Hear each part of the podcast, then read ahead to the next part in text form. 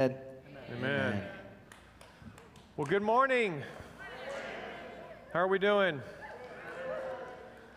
All right. So, um, if this is your first time here, or if I've not met you before, uh, the gentleman you normally see up here is Pastor Chris. And uh, Pastor Chris um, is taking off a couple of well deserved Sundays. Um, I would say that I wish him a time of relaxation, but he's actually camping with his three oldest boys. So, I'm not sure how much relaxation he's going to be doing, but uh, we'll be certainly glad to have him back next Sunday. For those of you who I have not met, uh, my name is Kevin Davis, and I'm one of the elders here at Firewheel Bible Fellowship. I'm also uh, one of our teachers here on a Sunday morning as we've been going through the book of Romans. Um, as I've said before, anytime I am up here and able to preach the word of the Lord to you, I always consider it an honor to be able to have the opportunity to do that. Um, so, can I be honest with you about something? Is that okay? So, um, you know, Pastor Chris and I were talking a few weeks ago, and he was assigning the passages that I was going to be um, going doing while he was gone. He's I'm going to be gone these days. Kevin, you'll be covering these, and so as I got through there and I started studying, I've been preparing these past few weeks, and in particular with this passage today. I went and called him. He and I were talking. I said, "Man, this is this is a really tough passage." He goes, "Yep, sure is." And so. So, um, but, uh, but, but it is. It's, it's a tough passage today. And I'm telling you this because for those of you who maybe you're new here, we do what's called expository teaching, okay? So we go verse by verse. So we don't skip verses, we don't skip chapters, and if there's some verses that are uncomfortable, and some of these today are going to make you uncomfortable, and I just want to tell you that up front, but, but we're not going to skip over those. We're going to go over those today. Uh, something real quick here, you know, we come together on Sunday morning, and we do that for the purpose of being able to worship. And, you know, and I'm, I'm so grateful for our worship band that we're able to do that, that we're able to worship together. But another form of worship that we have is giving. And so just keep that in mind here that you can give online, uh, you can text. We have the boxes located at the back of the auditorium, and you can drop your offering in there as well. So, the title of our sermon today is The Eternal Danger of Being Neutral. Okay, and so um, the term neutral, and I was, I was looking for a couple of different definitions for neutral, and one of them said that it was not taking part or giving assistance in a dispute between others. We got any disputes in our culture right now? Yeah, yeah. Um, it also says not aligned with or supporting any side or position. Now, maybe you've heard someone say the following um, I don't like taking extreme views. I like to stay right in the middle. You know, just maintain a neutral position or ride the fence. Now, is this a good idea? For a believer, there may be a certain appeal to that, but underneath it all, there lurks a legitimate danger that can have eternal consequences, as we'll read about today. Now, just a brief review of where we were last week in Matthew chapter 12. Um, we looked at how the Pharisees were accusing Jesus and his disciples of what they considered to be breaking the Sabbath. And Jesus responded and he told these Pharisees that he, Jesus, was actually Lord of the Sabbath. Now, these Pharisees became increasingly frustrated with what Jesus was doing, with his miracles, and with what Jesus was saying to the point that they were so filled with fury, as we read about in Luke's account, that they were now wanting to find a way to kill Jesus.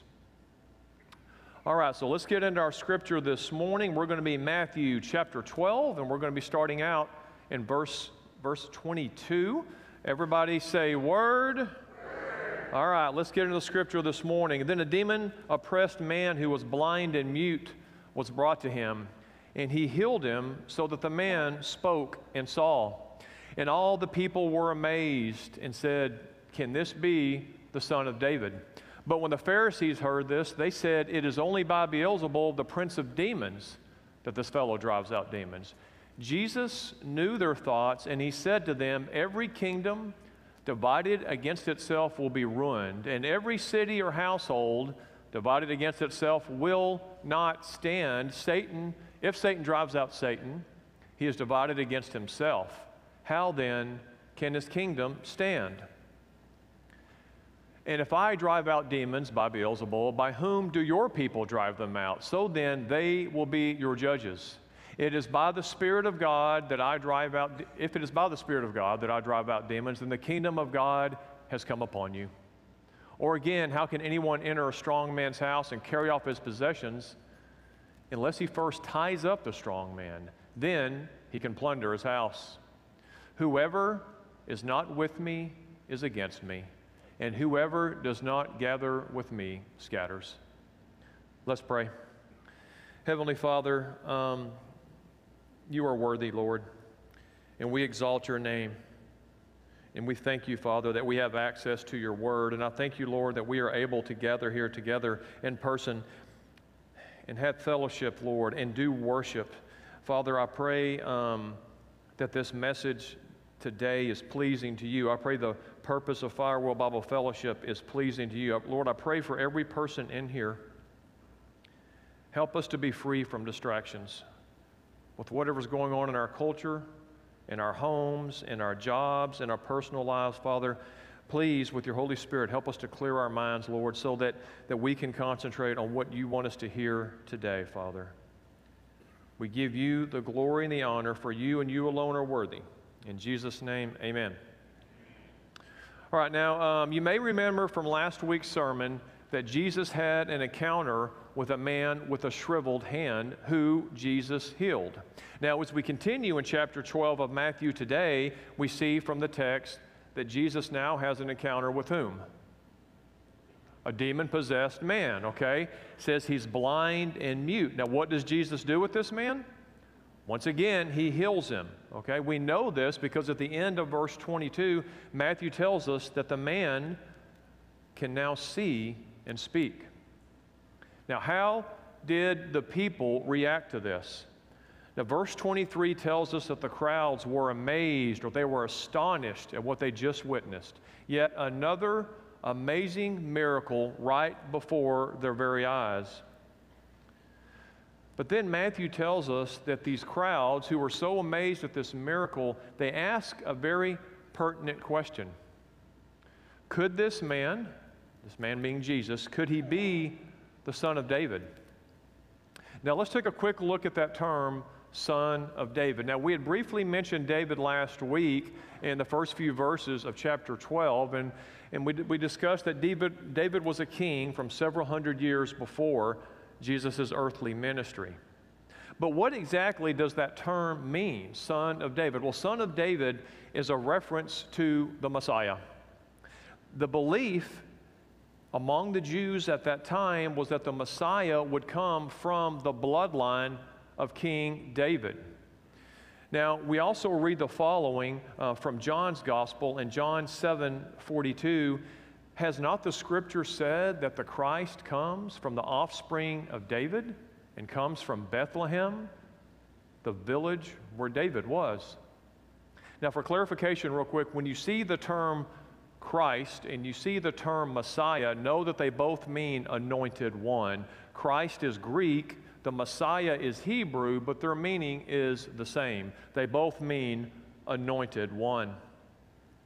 Now, we also look at the Gospel of Mark in Mark 12 35, and as Jesus taught in the temple, he said, How can the scribes say that the Christ is the son of David?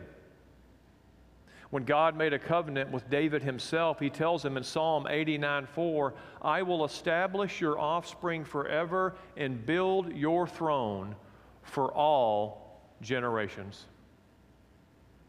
And finally, from the book of Revelation, Revelation 5 5, and one of the elders said to me, Weep no more. Behold, the lion of the tribe of Judah, the root of David, has conquered, so that he can open the scroll and its seven seals.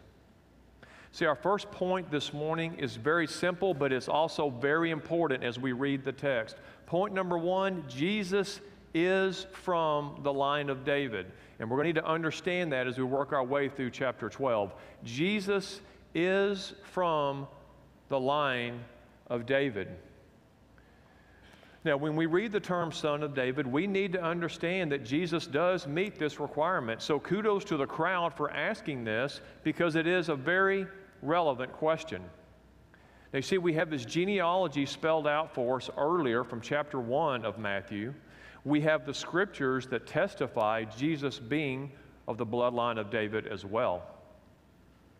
Now, who else is there? Well, of course, the Pharisees are there. So let's see what the Pharisees say in response to this man, Jesus, being the son of David. Now, before we look at what they say, just a quick review about the Pharisees so far. The Pharisees so far, they have witnessed firsthand the miracles of Jesus multiple times. Okay, they have witnessed firsthand the miracles of Jesus. And we talked about this last Sunday where we said the term seeing is believing, and we said that doesn't apply here because the Pharisees saw, but they didn't believe. Okay? Number two, the Pharisees have heard firsthand the teachings of Jesus. With their own eyes, they saw the miracles. With their own ears, they heard the teachings of Jesus. Number three, despite the miracles, despite the words, they have consistently denied that Jesus was the Messiah. And they're going to continue to do that in our reading today. Number four, they could not dispute what Jesus said. And that was the most frustrating aspect for the Pharisees is that Jesus knew the Word because Jesus was the Word. And so Jesus constantly is using Scripture when he's, when he's dealing with the Pharisees, but they could not dispute what he said. And finally, the last one, we talked about this last week, they come to an agreement to murder Jesus. So that is a brief summary of the Pharisees so far. But now, the Pharisees are going to take another step and they are going to make a very foolish and damning statement as they attribute these miracles that Jesus is performing before their very eyes, and they're going to attribute it to Satan himself. This is a very dangerous statement to make. It is by the Beelzebub, the prince of demons, that this man cast out demons. Now, quickly on that term, Beelzebub, we've seen it before. It was used previously in Matthew 10 25. Uh, the term comes from the name of an ancient pagan god worshiped by the Philistines, which roughly means Lord of the Flies. Now, over time in Jewish culture, it came to be synonymous with Satan himself. Now, see what the Pharisees have done, the religious elite, the scribes, they have now moved from denying who Jesus was to actually accusing him of being the exact opposite of who he really was. Now, Matthew goes and tells us that Jesus knew their thoughts, perhaps a reference to the omniscience of Jesus, that a kingdom or house that is divided against itself cannot stand, including the kingdom of Satan. What a foolish statement to make that Jesus was casting out demons by the power of Satan, who was the prince of demons, especially when we consider that Jesus had previously cast out demons in other places in Scripture, including earlier in Matthew chapter 8, verse 33. The herdsmen fled, and going into the city, they told everything, especially what had happened to the demon possessed men. And in that story, which we don't have time to read the whole story, but there was two demon possessed men, and, and Jesus uh, sent, sent the demons out of them and into a herd of pigs or swine. This is something that there is no doubt the Pharisees would have been aware of. Now, Jesus goes on and he makes an interesting statement in verse 27 when he asks the Pharisees, By whom do your sons cast out demons? Now, uh, we read the following from Dr. Constable. It says, If the Pharisees asserted that Jesus cast out demons by Satan's power, they would have to admit that their sons did so by the same power, something the Pharisees would have denied. Now, Jesus then says that the kingdom of God has come upon you. Now, we hear that term a lot kingdom of God or kingdom of the Lord. Now, when Jesus makes the statement, we may exactly wonder what does he mean by the kingdom of God coming upon you? You see, the Messiah was present. Okay, there was no need for the Jews to keep waiting for the Messiah because he was there.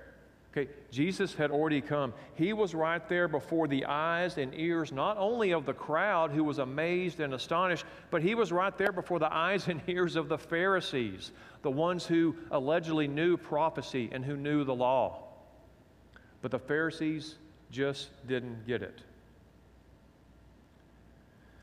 Now, Jesus gives us a story um, about in order to plunder a strong man's house, one must first tie the strong man up so that he could carry off his property. Now, this may seem like a strange story for us, but we may ask ourselves, what is Jesus talking about here? Well, in this story, the strong man is a reference to Satan himself, which makes sense because Jesus himself is being accused of driving out demons and the power of Satan.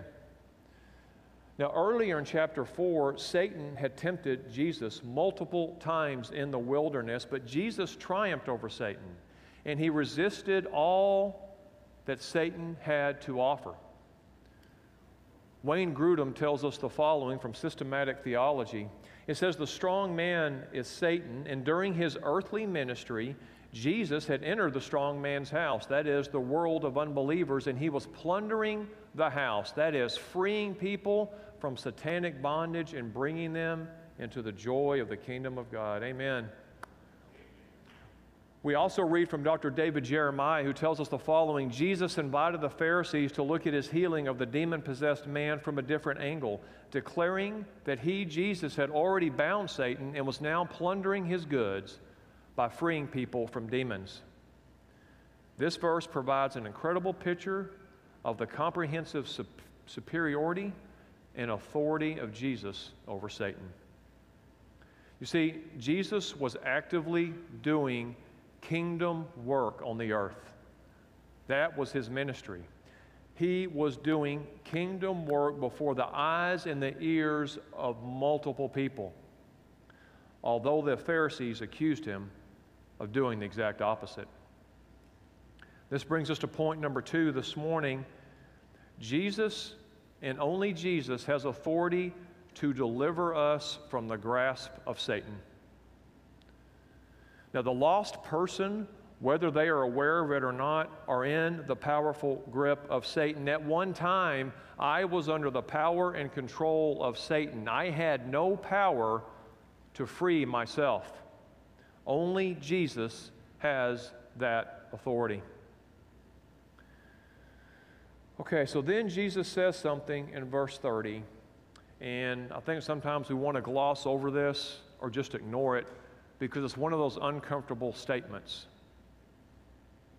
You see, when we do verse by verse expository teaching, as I mentioned earlier, we can't skip over the uncomfortable verses.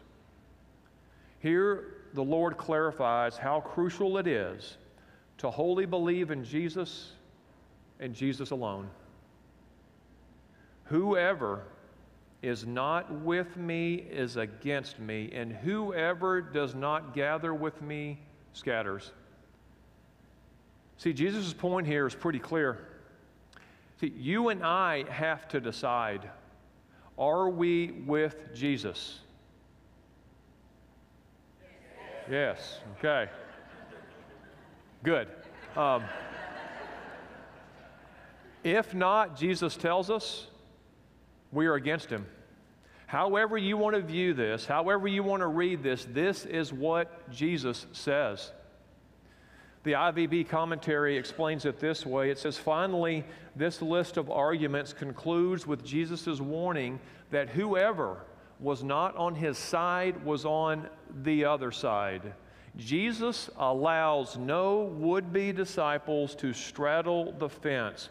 One either follows him or one opposes him. Point number three this morning being neutral in belief of Jesus as the Messiah is not an option. Okay, we're either for him or we are against him. And I realize and I'm very much aware that this is not popular in our culture today. But I also want us to remember and understand no matter how something is popular or unpopular in culture, it doesn't change the Word of God. Okay? And we need to remember that, and we do so in love. But when we're talking about God's Word, it doesn't change. And if, if we read about it from James and Paul and the words of Jesus, if they were true 2,000 years ago, they're true today. And they're going to be true tomorrow, and they will always be true. But being neutral in belief of Jesus as the Messiah is not an option. Now, straddling the fence, it may seem like a safe option. Actually, it's just the opposite. You see, we can lull ourselves into believing that we just sort of kind of believe in Jesus, or, or, or, that maybe we can take a stance of just disinterests. But see, as a believer in Christ, I don't have that option. See, here's what being neutral about Jesus, Here, here's a few things about that. Being neutral about Jesus, number one, it has no foundation. So if we're neutral about Jesus, what is our foundation? We don't have one. Okay, so being neutral about Jesus, number one, it has no foundation. Number two, being neutral about Jesus, it has no merit. Okay, it serves no good purpose. It may seem safe, but it's very dangerous, but it has no merit. And number three, and this is the big one, being neutral about Jesus has no hope. I've said this multiple times anytime that I've got the chance to stand up here. My hope is in Jesus. Apart from Jesus, what hope do we have? None. So being neutral about Jesus results in no hope. To be a true believer in Christ, this is simply not an option. We are either with Jesus or against him. That's what Jesus tells us here. And as we continue to read the text, Jesus will have some more words for the Pharisees. Verse 31 of Matthew chapter 12. And so I tell you, every kind of sin and slander can be forgiven, but blasphemy against the Spirit will not be forgiven. Anyone who speaks a word against the Son of Man will be forgiven, but anyone who speaks against the Holy Spirit will not be forgiven.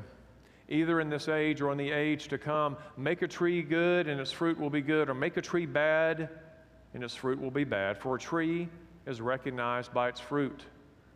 You brood of vipers, how can you who are evil say anything good?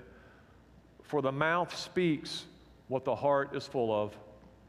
A good man brings good things out of the good stored up in him, and an evil man brings evil things out of the evil stored up in him. But I tell you that everyone will have to give an account on the day of judgment for every empty word they have ever spoken. For by your words you will be acquitted, and by your words you will be condemned. So Jesus tells the Pharisees, first off, that there is a sin that will not be forgiven. Now, I've had conversations with people over, year, over the years, and this may cause some of us to be alarmed or frightened. But Let's look at exactly at what Jesus is saying here. And once again, let's read it in context, which we, which we should do with any verse that we read. Jesus says that whoever speaks against the Holy Spirit will not be forgiven. Now, when we read this in context, we see that Jesus is speaking to whom? To, to the Pharisees. So he's speaking to the Pharisees. We answered that earlier. Now, what has the interaction been like with Jesus and the Pharisees? Okay, we just looked at the review a while ago, right? They've denied what he said, but they heard it. They denied what he did, although they saw it, and they refused to believe to the point to where they were wanting to kill him. They could not dispute what he said. Jesus has given the Pharisees every opportunity to believe in him.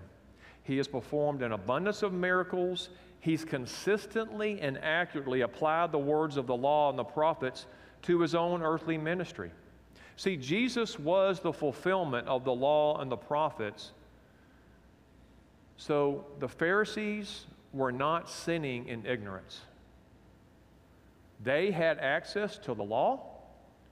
They had access to the words of the prophets. They saw and heard firsthand what Jesus was doing, but they still chose to not only deny who Jesus was, but to actually say he was doing all of this through the power of the evil one, Satan himself. Again, a very dangerous statement to make.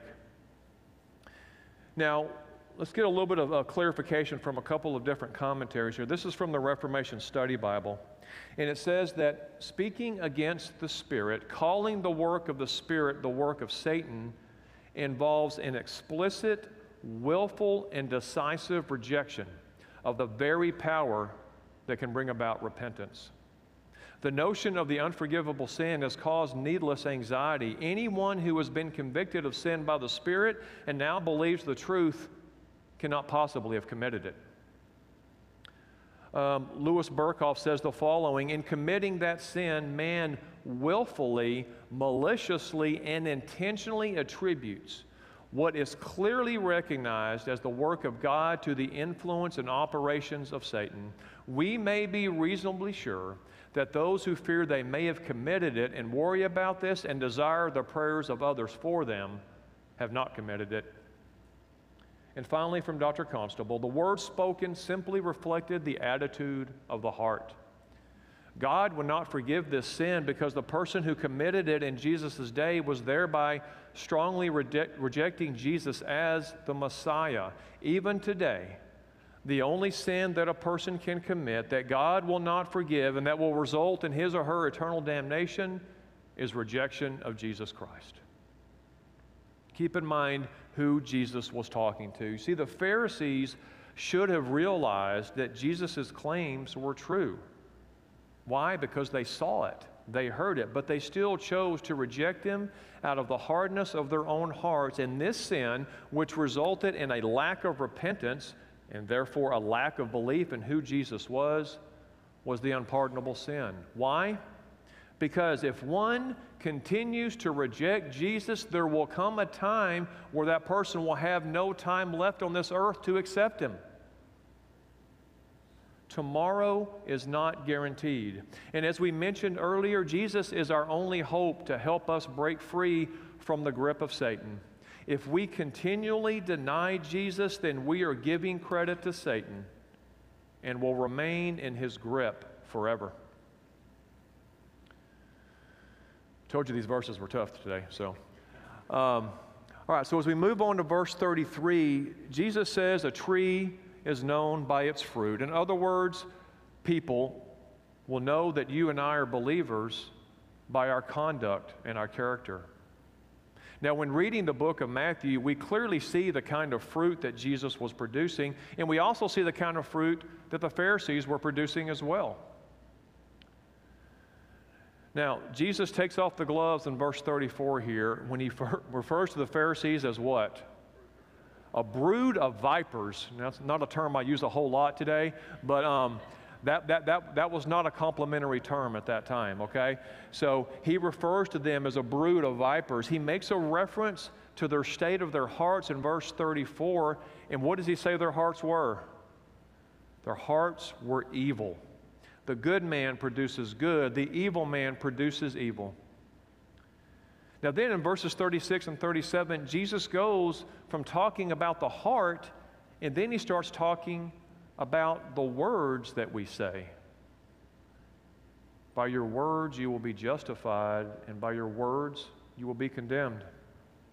Now, why would Jesus go from speaking about the heart to then changing the topic to the words we say? Is there any relationship between our heart and what we say? Yeah, the answer, of course, is yes, there is. You see, what you and I say, whether we are aware of it or not, is a reflection of our heart. We read the following from the Apostle James, James 3 6, and the tongue is a fire, a world of unrighteousness. The tongue is set among our members, staining the whole body, setting on fire the entire course of life, and set on fire by hell. The following from the Apostle Paul comes from one of his letters to the Corinthian church, and we read this from 2 Corinthians. He says, For I, Paul, feared that perhaps when I come, I may find you not as I wish, and that you may find me not as you wish that perhaps there may be quarreling and jealousy, anger, hostility, slander, gossip, conceit, disorder. Oh, how we underestimate the power of the tongue.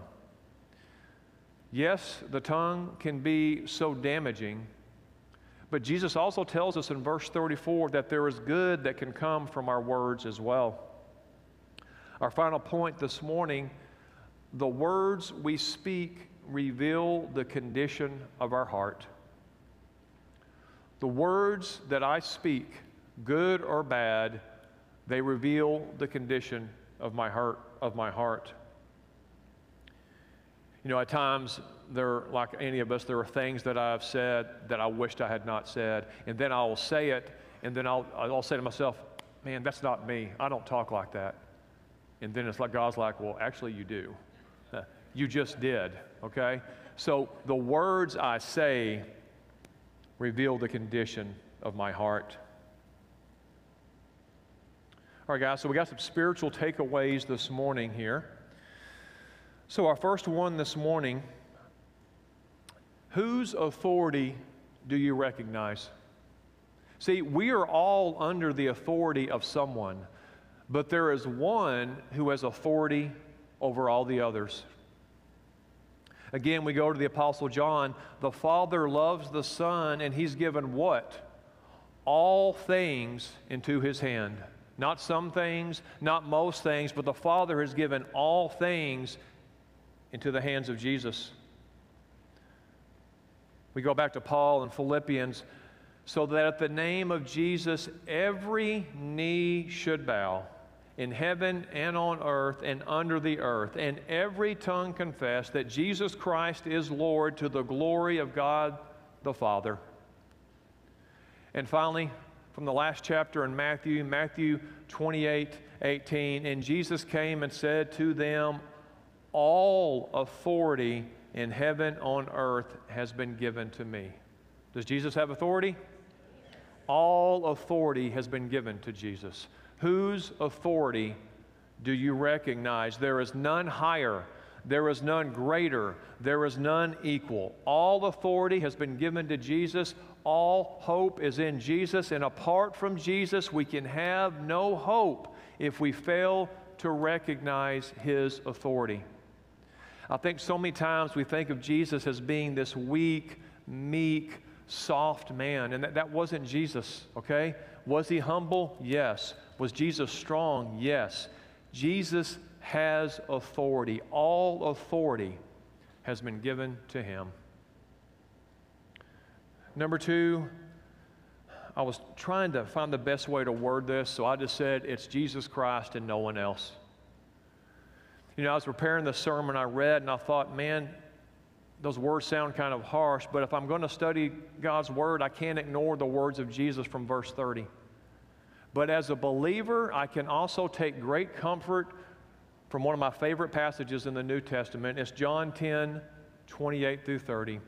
I give them eternal life, and they will never perish, and no one will snatch them out of my hand. My Father, who has given them to me, is greater than all, and no one is able to snatch them out of the Father's hand. I and the Father are one. You see, what peace I can have knowing that once Jesus holds me in his hands, I will remain with him for all of eternity. And finally, number three, this is a hard one for me, man. Words of wisdom. Okay? Do our words glorify God? Do they tear down others? You know, and, and, for the record, because someone is a celebrity, maybe a politician, I don't know, maybe a president of the United States, or maybe the former president of the United States, um, or a head coach of a famous NFL team, or an athlete, or Supreme Co- a Supreme Court justice. I don't see anywhere in Scripture where I, as a believer, have free rein to badmouth, tear down, and criticize someone solely because they're famous. I don't see that in Scripture. I think Ephesians 4:29 sums it up best. I love the way the NIV reads here. Do not let any unwholesome talk come out of your mouths, but only what is helpful for building others up according to their needs, that it may benefit those who listen. This is a verse that for years I had posted in my house. And I did that because I need it. Needed it then, and I need it now. Okay? Um, how much damage has been done by the tongue? Now, also, I want to say this. One of the things that, that the Holy Spirit will remind me of from time to time is that there are times where it's perfectly acceptable for me to say nothing at all. Despite what we think, everybody doesn't need to know what we think all the time. All right? Now, there is a reason that Jesus and James and Paul and others address the tongue. But there is also so much good we can do as well with the words that we say. Let's encourage other people this week instead of tearing down. Let's be a verbal reflection of the Holy Spirit that dwells inside us. Let's pray. Heavenly Father, um, we exalt your name, Lord, because you are worthy. You are the Alpha and the Omega. You are the beginning and the end. You are our living hope. You have no equal. You have no rival, Father. We worship you, and we thank you, Heavenly Father for the cross, for the blood of Jesus. We thank you for his broken body. And I thank you, Father, that he did not stay in the grave, Father, that Jesus rose. We thank you, Lord, that we worship a living God today. Father, I want to pray for anybody in this service today who does not have a relationship with you, that you would reveal yourself to them, that you would reveal to them who you are, not who others say you are, but who you are. I pray, Father, for anyone in here, Lord, this week, and God, they're struggling with something, that you give them courage, give them peace. I pray you would open up an opportunity, Lord, for them to interact with other people who are believers in you. And I pray for those of us who are believers in you, Lord, give us guidance. Help us, Lord, with what we say. That whatever disagreements we have with people in our culture right now, that we would respond in love in truth, but also in love, Lord. I pray, Father, that the, the service today was pleasing to you, that you would be pleased with it. And we honor you and worship you. In Jesus' name, amen. All right, guys. Well, hey, it's been a real blessing for me to be able to uh, be up here these past two Sundays to share the word of the Lord with you. And, um, but I will be very glad to have Pastor Chris back here next Sunday. So, um, so we hope you will be, thank you.